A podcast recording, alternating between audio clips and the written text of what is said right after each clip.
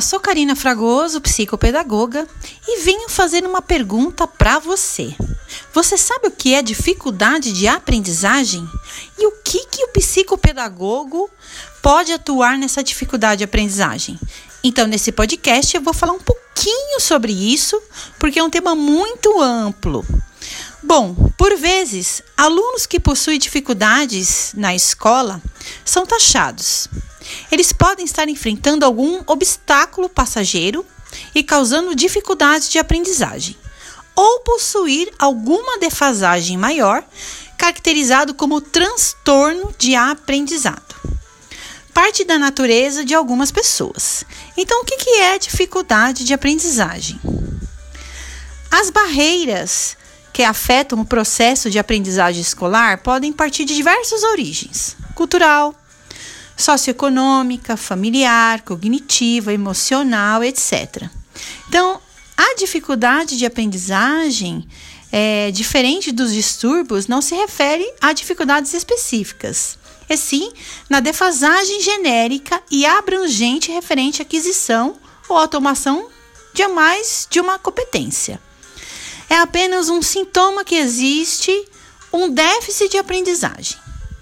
A mudança de casa, problemas familiares, bullying e outros fatores podem influenciar muito no desenvolvimento escolar da criança.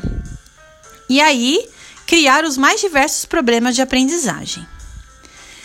É, os transtornos de aprendizagem ou distúrbios de aprendizagem, eles envolvem uma incapacidade de adquirir, reter ou usar as habilidades ou informações gerais, o que resulta nas dificuldades com a atenção, com a memória, com o raciocínio e afeta o desempenho acadêmico também.